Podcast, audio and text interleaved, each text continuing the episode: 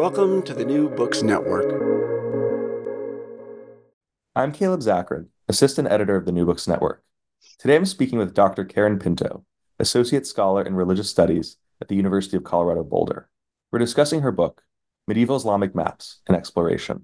In this book, Karen examines medieval Islamic cartography with a focus on a particular type of map produced called collectively the Book of Routes and Realms. Many of the maps featured in this book are visually stunning and feature far more than geographic information. Karen untangles their meanings in her detailed study. Karen, thanks for joining me today on the New Books Network. Thanks for inviting me. It's a great honor. Um, I really enjoy listening to uh, NBN, and uh, it's a wonderful resource for all of us. So thank you for doing this. Of course, you know th- this book is. It, it, I, have I've recently kind of undertaken a uh, you know reading books about maps, and and it it, it really is just an, uncre- an incredible resource to look at because they really do tell you so much more than just the, the, the landscape of a place. They tell you about the people that were making them. Uh, and you know, before jumping in and talking, you know, directly about this work here, I was wondering if you just tell us a little bit about yourself and your background. Yeah, so um, I came to America from Pakistan. I grew up in Karachi, Pakistan, uh, and surprising it as it may sound, I just had a I have a wonderful memory of my childhood. I had, um, I went to uh, a very interesting, the Jesuits ran education in the Middle East and South Asia. And I, I don't know how much you've heard about that before, but of all things, I went to a, a school run by nuns, but mostly Muslim kids attended. So Benazir Bhutto, for instance, very famous people attended. It was a very good school. And my parents were very, we were quite poor, but they believed in education and, and they scraped together to send me to a good school and to keep me there. So that was one side of it. And so I took my education very seriously. And the other side of it was, and this is something very unusual that sort of come up from listening to your podcast, is um, I grew up quite sick. Um, and it's something that's been percolating in my head as to how that's influenced my work. Um, I had a very rare childhood disease called nephrotic syndrome, and it ended me up in hospital for about two or three months a year from the age of three to about nine.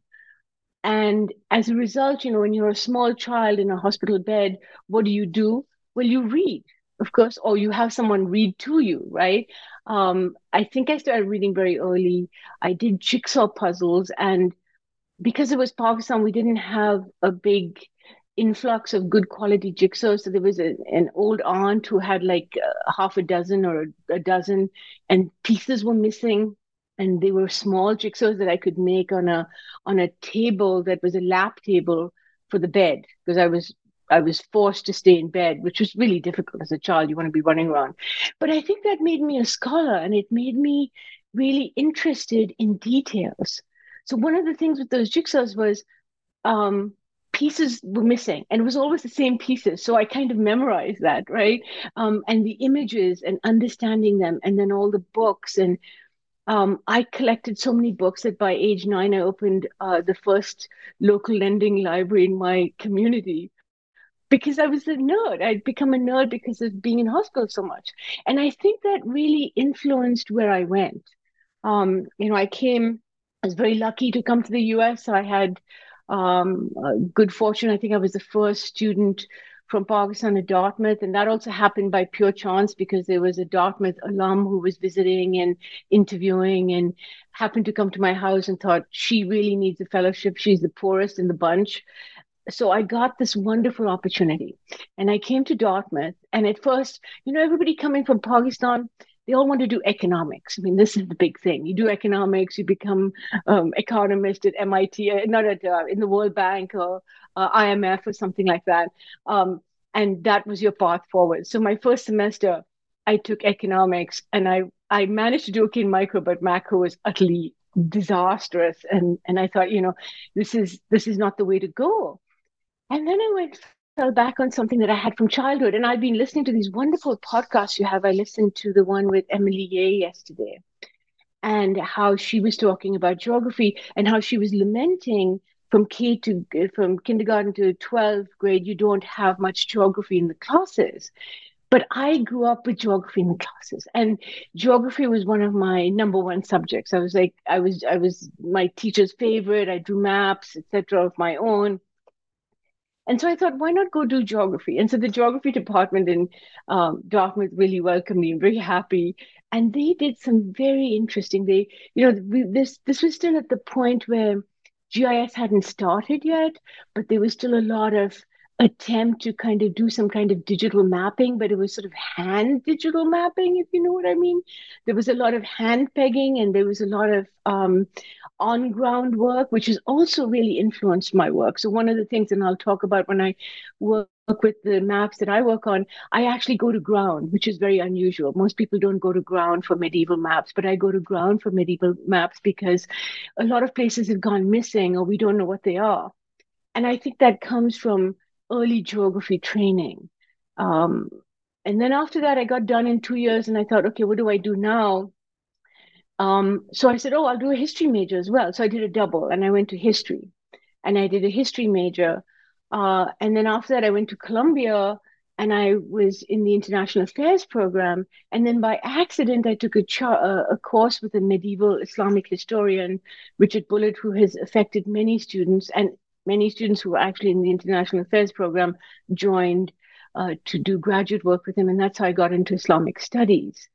And then, as chance would have it, I ended up working with another medievalist who pointed me in the direction of the geographers. And I accidentally found the maps in Butler Library, the collection of original black and white uh, prints that were done in the 1920s on very fragile a turn of the century French paper that was very very acidic, and uh, those books are falling apart, so sort of crumbling. And that was sort of how I got going. And I did a master's essay on the Mediterranean and the depiction of the Mediterranean in the Islamic maps. And this became so popular and so many people were seeking it out and it won a prize etc that my advisor said to me i think you should continue with maps and of course you know i was yes, that's my love, has always been from childhood, uh, something that I really love.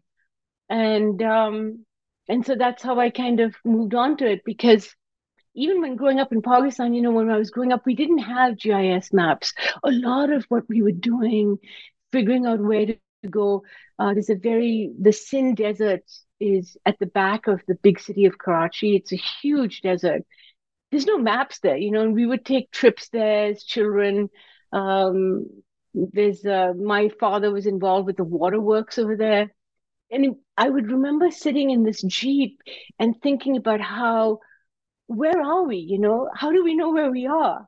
Right. And it's a fascinating thought to start thinking about how do you map yourself? Right. So I think that's part of what I bring to these maps is this idea of how do we conceive of the world? How do we how do we um how do we draw the world around us? And when i teach when i teach and i've taught classes on the history of mapping that's one of the first things i do when i go into class is i don't try to tell them okay i want you to think like this. I want to know what you think. How do you how do you conceive of the world? Let's start there and let's unpack from there. Because when we start unpacking your vision of the world, then you can start understanding how other people are projecting the world and why they're projecting the world in that way. You've got to be able to get to that background unpacking stage. So it's not just what you see on the surface, but what lies behind. Um, and so that's very fascinating. The other, you know, along the way, there's a lot of theory on space, on place. Um, I'm a big fan of Borges. And you know, Borges said that the only real map is the one-to-one map, which would cover the world. And here's this wonderful piece of the one-to-one map that I find quite fascinating. But getting into the crevices, you know, is, is sort of what I really, really enjoy doing. I I like going for uh, the not known. I like going for the not obvious. I like going for the unconventional. To me, those are those are fascinating topics of much greater interest. Um, so some of my work, for instance, one of the first pieces I wrote when I started working on my dissertation was on this very unusual uh, group um, on the world maps of uh, from the Islamic collection. So I did an essay on the Mediterranean at the uh, master's level that garnered a lot of attention. And then after that, I realized I needed to go to the manuscript libraries to figure out what you know because the, the maps were only in black and white. The ones that Konrad Miller printed in the early uh, 1920s were all black and white. And as i said they were all crumbling. And he dated all the maps by the original authors. But the problem is as i figured out once i went to the manuscript libraries is not a single manuscript exists with maps from the original hand of the original author they're all a couple of centuries later. So you can't really say this map was 10th century if the copy is actually 14th or 15th or 19th. You know, some of them go all the way to the 19th century. It's quite um, amazing that the tradition was copied for so long. And that's another thing I look at is, is why do traditions continue when the information around us is changing? you know, this whole idea of how something becomes classical and ossified and uh, is continued in that sense as as a classic, sort of in the way that we still read the Odyssey today, right? Homer would be really proud after all these centuries, right? That it that, that we still read it. Um, it still engages us. So I think in that sense, you know, the way in which classics have continued and continue to draw attention is also quite fascinating. There's tons of stuff with these maps that are really interesting. But going to the manuscript libraries was a huge, a huge boon. I just opened a whole new world, a whole vista. Because first of all, I get to see the maps in glorious color. Uh, many of them, some of the most elaborate ones, are painted with lapis lazuli and gold, uh, just beautiful images. And then I get to date them. I became by default a macro photographer. I already had interest in photography when I was heading out at Dartmouth. I worked for the local newspaper and I was uh, their photographer. And so I took my own pictures and figured out developing and all that fun stuff in in in the darkroom. And um, when I got to the manuscript libraries, I realized I needed to capture these images, and I got permission. I was very, very lucky. Uh, in fact, I have the largest store of images from Sarai Palace, which is where a majority of those manuscripts are. So what happened was, and what happens generally is, you know, you have a empire group takeover, and what do they want? They want the goodies. They want the good stuff right? They want the the fancy manuscripts that are illuminated and all of that. So the ottomans were the last major empire in the middle east. And when they after they come to power and they get quite powerful they're getting gifts. They're also conquering and acquiring manuscripts from major libraries in the middle east. And a lot of that comes to istanbul. So if you want to work with islamic manuscripts you have to be able to get into the manuscript libraries in Istanbul. And it's very difficult. They're, they're, they're guarded with uh, a great deal of administrative loopholes and paperwork, etc. Um, and so you have to be able to uh, penetrate. And I was able to get all those permissions. And I was very lucky and I got to work with all these manuscripts at Topkapi Sarai and then Suleymaniye Library and other libraries in Istanbul and Turkey. I even got to work with the Sacred Swords collection, but that's a whole other side to my work that I haven't um, had a chance to write up on much. Um, but I became a macro photographer and I started photographing these manuscripts myself. And I acquired three to 4,000 images. So what I have in my hands is multiple lifetimes worth of work. It, it's taken a while for me to figure out that I'm not going to finish it all. Um, so I, I really value actually this opportunity because it's putting it out there for other people. Hey, I have all this material. Let's get together and do stuff. I'm trying to find a way to preserve this material in a way that that's at a library or some kind of online access that people can have access to because I have a huge storehouse of images that uh, have come about as a result of my research. So, anyway. Yeah. Yeah, I just want to highlight that, you know, you, you've collected for, for listeners, just for context, you've collected, uh, you know, photos and, and documents of, of nearly a thousand years worth of maps from the from, the Islamic world. Um, you know, the, the central maps that you focus on, it, it's uh, maps collectively referred to as the Book of Routes and Realms or the KMMS maps. So I was wondering if you could just introduce what the KMMS maps are uh, and, and, why they're they're so fascinating to you. Okay, so the word KMMS, I came up with it actually. Um, it comes from Kitab al Masalik wal Mamalik, which is the Book of Roads and Kingdoms. Um, and uh, prior to the reason I came up with, and, and S is the word in Arabic for image, surat. So there are some manuscripts from this tradition that don't have maps. So I added the S to indicate those manuscripts from this tradition that do have maps to clarify that. So that's where it's KMMS. And prior to coming up with that acronym, it used to be called, and still by some, erroneously called the Al Balkhi tradition. But what I found out during my research in the manuscript libraries is that there are no manuscripts going back to this mysterious um, person that was the material was ascribed to by Orientalists from the 18th and 19th centuries. So I decided to make a break from that old, outdated way of approaching it and use this new acronym. Um, and yes, you know, the collection is indeed uh, very big, very rich, and I do hope for an opportunity to find a way to share some of these uh, images online.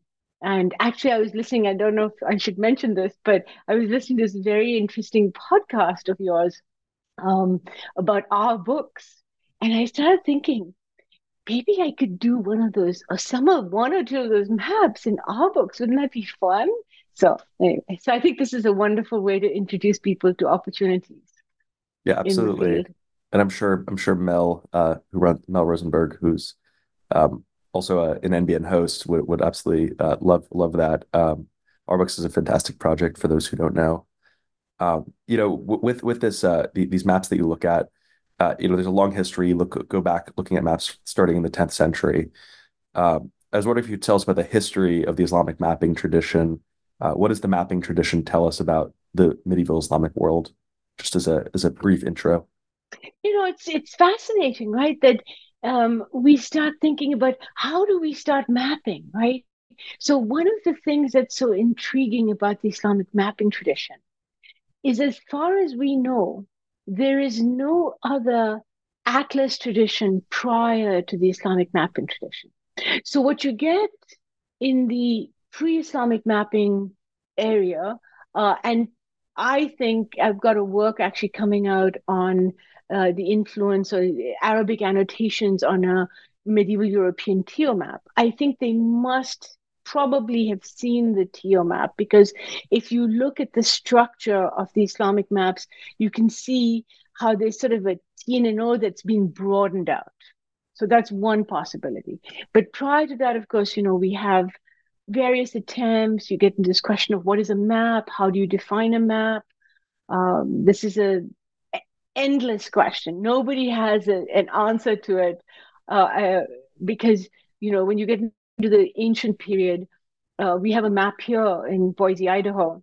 It's utterly fascinating and competes with the earliest known map, uh, dates from 6000 BC, competes with the uh, the map uh, in Bedolina in in Italy, uh, and it shows the Snake River and uh, places along it, but it's very disputed because it has no labels, and and so a lot of what comes down to what people accept as a map is when it has a name of a place, just which is quite fascinating if you think about it. And this is a side note as I get to answer this.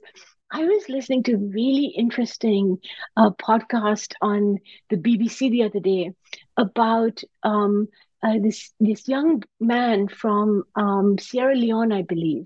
His name is I think Mamadou Benny. I'm need to double check that, but apparently he really wanted to go to Cairo to Al Azhar to study, and he did a bunch of things. He tried to start a shop, it failed. He did a bunch of things to try to raise money, and various things happened. And finally, one day he said, Okay, that's it, I'm done. I'm actually going to get on my bike and bike from uh, Sierra Leone all the way to Cairo. And I think it was like approximately 9,000 miles or something like that. And I'm going to go to Al Azhar where I want to study and say to them, I want to study here and please help me. I'm, I'm poor. I don't have a big, I need a fellowship or something. And what does he do to get there? He puts a piece of paper on this piece of paper. He writes the names of the major sites along the way that he needs to get past to get to Cairo. And that was an amazing eureka moment for me. And and got to this idea that um, also related to another podcast you have that um, we don't have an end of history. We just have a continuum of history. And that in the way that Janis Joplin said, and prior to her, St. Augustine said, it's all the same day. Janis Joplin used the F word in there as well, and St. Augustine doesn't, but it's all about a continuous present. And I thought that's exactly what Islamic maps are too. They're all about places along the way. So they probably were done or at least inspired by traders going from one place to another. And so you get these kind of route maps because actually if you think about it right if if maybe you or one of your um, listeners thinks about you know how do you if you didn't have your phone with a gps app to call up on it or if you didn't have uh, the internet how would you map how do you map your way from one place to another and you don't always use the gps right you've memorized these routes so then you're not look, using a GPS. What are you using? Right. And that's where you come into these nodes, right? And how mapping is really about the connection of nodes. So what the Muslims appear to do is they take this earlier material. Now, what is unclear is which one comes first. Do the so the the manuscripts, and as I said, they were creating sort of the earliest atlases not sort of, these are, to the best of all of our knowledges, the earliest extant atlases. They contain 21 maps, one world map, and 20 maps of different regions. Now, the regional maps are all route based. So it's going from one place to another, and there's a route setup. And it's they're very carefully parsed out. So, for instance, I'm working on a new book on the Mediterranean and the Medi- I'm updating the Mediterranean essay and putting it out as a book. Um, and one of the striking features of the Mediterranean maps is they focus on the places around the Mediterranean. They don't go inside at all, just those right around the shore. If you go to the map of North Africa and Spain, which they call the Maghreb, then you have the area by the shore, but you also have the inner the inner zone. It's it's fascinating the way they were breaking this all up and the way they were doing it as as linked to routes. Then there's the question of when does the world map come into the into the picture? Is that part of the original uh, idea and then the regional maps develop or are the regional maps uh, first and then the world map comes in. It's a really fascinating question. And then the other question i find very interesting is that of influences. So i i um I remember I was at this these wonderful meetings on the history of cartography, international um, history of cartography that take place biennially, and I went to the first one, um, and I was sitting there in the audience, and this amazing um, thinker, Christian Jacob, um, was working on, um, he also works on maps. And he got up and he started giving this talk about, well, now, if we use, take a drop of Chinese mapping and a drop of uh, medieval European mapping and a drop of Jewish mapping and a drop of African mapping, and you know, what do we get? And I wanted to jump out of my seat and say, you get Islamic mapping. Because that's the real beauty of Islamic mapping for this period is it's bringing together all these traditions and then building on it and creating a much broader vision, a more macro vision. So they take the the image of the world that's coming probably from the West, from the from from the Western tradition, the European tradition, where you get the T-O map tradition. But they were very limited, right? It's the Mediterranean. The top of the T was um, the Bosphorus and the Nile. Um, that's how you get, by the way, to to um, you know orient yourself. Why do you orient yourself? You orient yourself because you are orienting yourself towards the Orient because that's the way T-O maps pointed with Jerusalem on top, so towards the, the Orient. And so they take that and they expand it and they add uh, the uh, Red Sea and uh, the Indian Ocean and the encircling ocean, and then they add the countries and the territories, and they go all the way out to China. In fact, as I was listening to uh, Emily Yeh's uh, Yeh's podcast, I um, she works in Tibet and they have Tibet on the maps. So Tibet's on the map from the 10th century onwards. And then there's the route-based tradition. Now, if you look at the Chinese mapping tradition, which is also, I mean, the earliest example of paper that we have that comes from China has a fragment of a map on it. So the Chinese tradition was doing very um, focused, regional, and actually even regional was a broadening out. It was very focused maps on particular territories, uh, estates. You know, it starts off in a very focused way and then broadens out. They don't start incorporating world maps into the tradition until about the 11th, 12th century. So they they're still not and even that is more it's more about developing a broader map of china not of the world. So it's very interesting and i think one of the most positive ways we can think about islamic mapping is to think about how it consumed all these drops and then came up with a version of its own. A version of its own that was probably also impelled by their own needs because they're big travelers they're big traders and the big uh, the way you have the rise of um, Arabia and the Arabian Peninsula and eventually Mecca is because of the camel caravan trade. And they're going, they're in big demand, uh, especially the, the people who can manage all these camels. And if you read, uh, for instance, Richard Bulliet's Camel on the Wheel is fascinating about how uh, the wheel takes over because roads in the medieval period were quite difficult to maintain. So the camel becomes very important. So you can see this as part and parcel of that. And then you have, as the Islamic Empire is growing, and you have uh, the um, scientists and thinkers coming into uh, their their own and developing um, theories and um, uh, trying to measure the, circumference of the world. Um, in Islam, you have to pray, you know, the injunction is to pray five times a day, and you're supposed to pray towards Mecca. So that right away, the minute you leave the Arabian Peninsula and you need to point in the direction of Mecca five times a day for praying, you right away create a need for direction. You have to know which way you're pointing. So, you know, of course, you can do approximately with the sun, but more and more um, schemes develop and instruments develop to um, point you in that direction. David King uh, has done amazing, amazing work on uh, Qibla charts and Qibla diagrams and, and instruments uh, for finding the direction uh, to Mecca that, that get combined with astrolabes. So it's fascinating. A, common feature of these maps is the encircling ocean motif, which you, you briefly mentioned. Uh, where does this come from and what does it represent?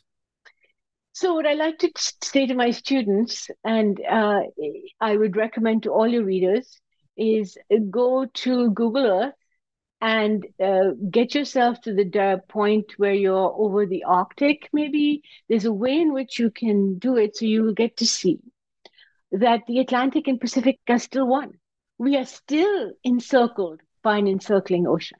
It isn't until the early modern period that you start to have, as you have um, uh, shipping and you know trans transcontinental shipping taking off when you start having the the the big ships developed and the big discoveries and the discovery of the Americas and that's when you start to get an effort to break up the encircling ocean. So you get the Atlantic and the Pacific, and then you get um, smaller oceans and seas and that. And I think that was an effort for us to try to make it less intimidating, maybe, but we still have an encircling ocean. And um, any direction you go in, if you if you think about somebody trying to map before GIS, I mean that's one of the questions that I I find quite intriguing and I think about a lot is how do you map when you don't have when you you don't have satellites? I mean, you don't have a way to be right on top to figure out what's going on. How are you mapping, right? How is this going on? It's fascinating. But one thing you we do know is any direction you walk to, eventually you'll come to some kind of sea, you'll come to some kind of ocean. So the idea that our world is surrounded by water must come from that, right? And then there's other questions of, you know, well, you map by routes, you know, from here to there, from there to there. And so you put those routes down. That's one way to do it. But how do you put the outlines? How do you know shapes? How do you figure this out? It's fascinating and a very interesting um, map that I actually hope to do more work on. So I do work on the KMMS tradition, but I also work on other maps. So I've done work on a very interesting bathhouse in Jordan um, called Qusair Amra, where there's a an angel or Cupid like uh, uh, figure bringing an orb to a seated figure near the door, who I believe is the prince Al Walid, who later on becomes the caliph. He hung out in this bathhouse uh, for 20 odd years while he was waiting to become caliph. And it was his body spot and he had a lot of fun here. Um, and so i think cupid's bringing him the moon. Because if you think about it right you're you're on earth. You don't have you don't have uh, telescopes yet. You don't have satellites. How are you figuring out what the world looks like right? Well one way to think about it is to look at the moon right and so you get a very good and especially in the middle east in in areas where there's you know the desert and there's a lot of darkness you get really good images of the moon. So i think we have the earliest painting of the moon. But i've also started wondering to what extent they're seeing the moon as a reflector of the world you know and what if we take it there? And i haven't actually written this up yet but it's something that i'm toying with. Um, another thing to think about is I found a really interesting piece in a manuscript in Turkey that was done that is the Central Asian Turkic view of the world. And now that's a very interesting angle, very interesting idea because they're coming from the high steppes and and and the mountains of you know we're talking this is some of the highest peaks in the world imagine thinking of the world from that perspective to what extent are they influencing? Because the, the Turkic groups are starting to come in to the Middle East by the ninth century. To what extent are they bringing a vision of the world? So, you know, it's it's wonderful because it's why I encourage people to work on this material. There is no end. Uh, there is no terminus point. You can keep on working and thinking about ways in which um, uh, these these pieces emerged and and what they mean and and what are these places on it and why do they signify what do they signify? I mean one of the things i find fascinating is when we look at maps and we have a map on a page or even a map on a phone now you can only have a certain number of places on that because it's a limited space.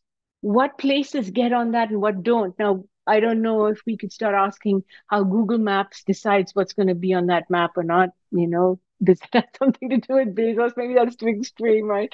But in terms of the manuscripts, we can start to talk about how the people who made these had something in mind when they were picking certain people to be on them and certain people to be not. So I'm fascinated by absences. I think absences are really, you know, crucial. I'm also fascinated by uh, places and people on the maps that we've never heard of. So if Syria is on the map, if um, Egypt is on the map, this makes sense. There's nothing unusual. They should be on the map, and you know, and we should investigate it. But if a really obscure East African group called the Buja are on the world maps, and no one's ever heard about them, and they have a double berth, not just one space allocated to them, but two. Then you're like, really? Who are these people, and why are they on the map? And as a result, I went on to, into this odyssey of trying to understand who the Buja were and how we had never heard of them. And I found out they are still in East Africa. They are still downtrodden. Um, they were in the area of major gold mines, and that's probably why there was so much interest in them. But the uh, odd thing I discovered is that we all know about uh, the Buja too, unfortunately, uh, through a racist rhyme uh, that you might have heard from Rudyard Kipling. Uh, have you heard of Fuzzy Wuzzy? Um, I haven't, now. Oh, good. That's good to know it's dropped off. But I grew up in a generation in which we were taught it as children. Um, and it's a reference to the Buja, and it comes from Rudyard Kipling. So, but we all forgot about them. We don't. We we knew who they were from cultural um, from cultural connections, but we forgot who they actually were. And they're enshrined on the medieval Islamic world maps. It's wonderful. So things yeah, that, like that, I think they're fascinating. No, that, that that's um, you know, that that interest about why or that question, you know, why certain groups, why certain places are on maps or not on maps is I, I think a, a fascinating way to to consider uh, you know, the political decisions being made because because maps are political uh, they aren't just just for uh, for navigation, but they're also very political. Uh, and, and, I think I, I think this is something that you also get into when you talk when you look at because you know as you described, like these these maps were made with expensive materials uh, by artists. Um, you know who who are the patrons mostly of these these uh, these medieval cartographers, and what were their objectives for producing and, and financing the production of these maps? fascinating questions. We know some, I've been digging into some, we don't know others. We don't know the actual financing. But um, one of the, and I'll tell you about this really interesting manuscript I discovered, but I want to just touch back on something else you said, which is these places. I'm working these days, I just finished um, an entry for a travel volume. Um, a volume on medieval travel, and I was asked to write on Mecca. And one of the things that I was thinking about was why isn't Mecca on the world maps? Jerusalem is on the world maps in medieval European maps. So it's a very, very, it doesn't show up until the 15th century. Is it related to the fact that Hajj actually develops quite late because it was unsafe? So there's all sorts of interesting questions in there, uh, even with places like that. But in terms of patronage, we don't know that question definitively. I've um, theorized uh, based on annotations in the colophons of the manuscripts and based on where I found the manuscripts to be located. One of the big discoveries I made recently was I found um, uh, a, a, particular kind of seal uh, that is used in Norman Sicily, an Arabic seal, on a very early, the, uh, one of the earliest extant uh, KMMS manuscripts that's located at, at uh, in Leiden. And it also has a very unusual signature that no one has been able to fully identify. And to not to uh, make this longer, but I think it's I think that it's a four-letter signature, and I think it reads Fred, and I think it reads Fred actually in both directions. And if I'm right, and this was in Norman Sicily, it was the late 12th uh, century, um, it would have coincided with Frederick II, who was was raised in um, in in Palermo in Sicily. That's where he grew up, and there is a chance, I think, a very good chance that he consulted this manuscript. So then we can start thinking, you know, was this manuscript made as a gift for him uh, uh, because the dates coincide with the dates of his birth for when the manuscript was made it has a very clear colophon we might have, we definitely have an Alama in there, which is these seals that come from only in uh, Norman Sicily, and this mysterious signature, which could look like Fred. Now, once he becomes emperor, he doesn't actually sign anything. It's just a stamp. It's just a seal. So nobody knows what his actual signature looked like. But it's just such a um, it it opens one's mind to think about a major conqueror like Frederick II, a major emperor who goes on to to such major conquests and becoming the Holy Roman Emperor, etc. Was he influenced by one of these atlases eh, when he was a teenager? It's a fascinating question.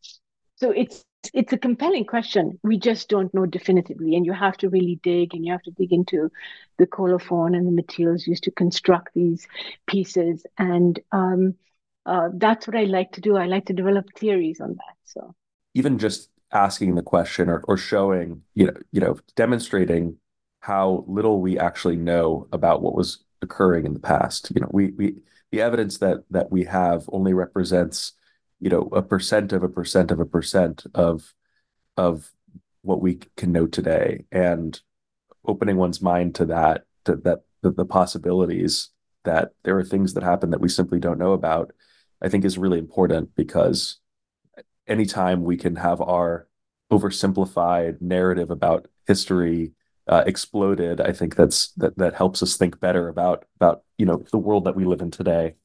And you know one thing, Caleb, that I find fascinating, and I I feel has not been done enough, is the connections. So a lot of people work in just their little area; they don't really connect out.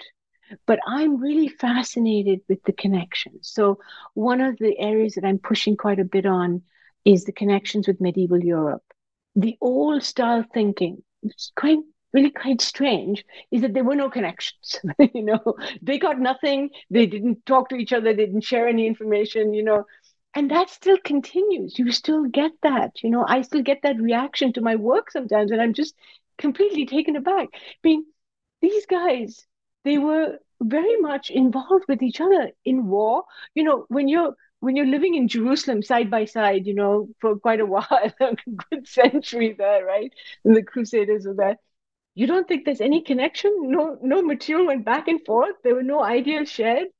Um, I love, for instance, the podcast you have by Michelle Karnes, where she really blows this up and she talks about how the translation movement in the in medieval Europe accelerated because the the European thinkers were so keen on getting the Islamic works translated that it it it motivated that translation movement. So um, you know, I, I'm really interested in breaking those boundaries, breaking those artificial boundaries. I'm very interested in the connection with Chinese mapping.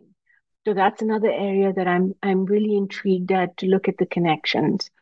And I I really hope that that's how people see this more rather than just one particular group's work and that particular and then other groups' work and the other, because we're all interconnected.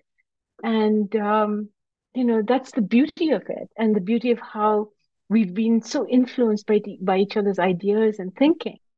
How does this play itself out on a map?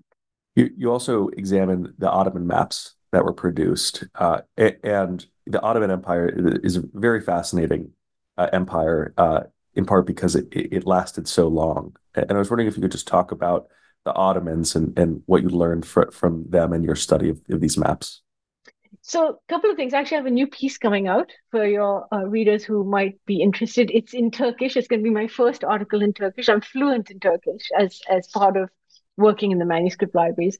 One of the things I'm very interested in, this piece is on that, is the uh, border between Byzantium, which used to be called Bilad al-Rum, and the Islamic Caliphate. It's the Thughur al Shamia. So I've been working on that border a lot and looking at how it developed and morphed over time. And in fact, the new piece coming out looks at it from the point of view of the recent earthquakes. So that's the other thing I do. I don't just stick in the medieval period. I look at modern connections to the medieval period. It's something I'm also interested in. But one of the things that's fascinating to me is how this becomes a ritualized border, a border where, uh, you know, you have famous Abbasid caliphs go through themselves at that border. And then the Mamluks and the Ottomans come along and they just wipe it away. It doesn't exist anymore. So now it's just in the books and on the maps and in paper. The other thing I'm fascinated by with Ottoman mapping is the influences from Islamic mapping. So there's been kind of, again, a rigid separation. It's just Ottoman mapping almost on its own, uh, influencing European mapping. But what about the Islamic influences that come in that helped build Ottoman mapping that then are exported out um, to Europe as well?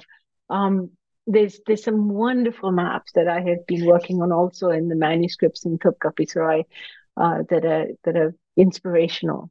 So um, and I think with the Ottomans, you know, those are the that's the empire we remember the most. But in terms of the Islamic mapping, we have to think about the caliphate, right? The caliphate goes from the seventh century. Uh, it peters out, uh, and by the by the time the Mongols um, take them out in the mid 13th century, there, there, there's not much really left of them.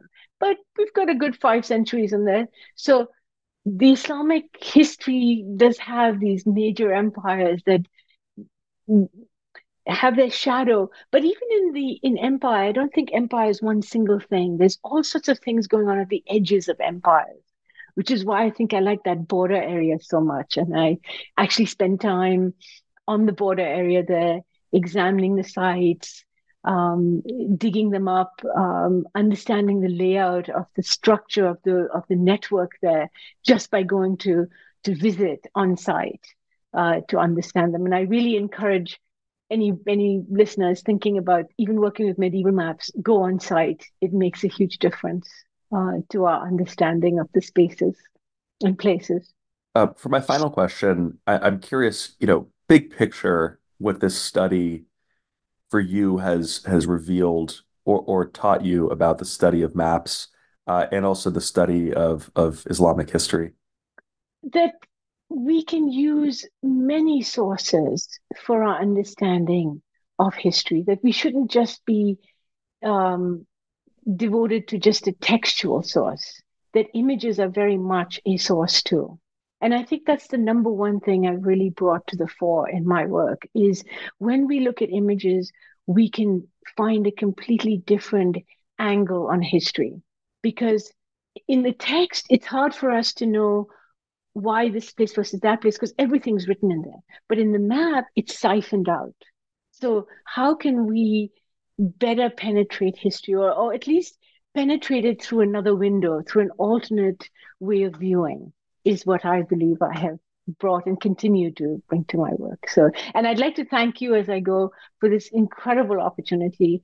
Uh, I'm really impressed with what NBN does. Uh, great work. And uh, I was very impressed to hear that 18 to 23 year olds are really interested in listening to that's fantastic yeah i think you know it's uh i i discovered uh nbn when i was in college and it was like this unbelievable lifeline because even when you're in, in college you know you have your professors but it's so hard it's so hard to know what current contemporary research is being done out there uh you know in class if anything, you're most exposed to to the classics of a discipline, but not the the the, the current papers.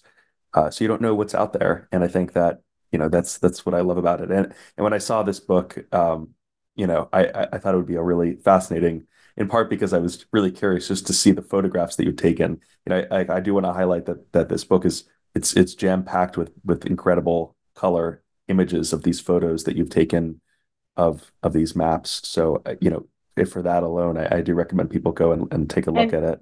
I encourage anybody who's interested in following up. I love uh, being in touch with students. I love being in touch with people who are interested with this material. So feel free to contact me. Um, my email is mapsgal at icloud.com because I'm the girl who works with maps. So thank you very much. Of course. Thanks so much, Karen. Thank you. Wonderful opportunity.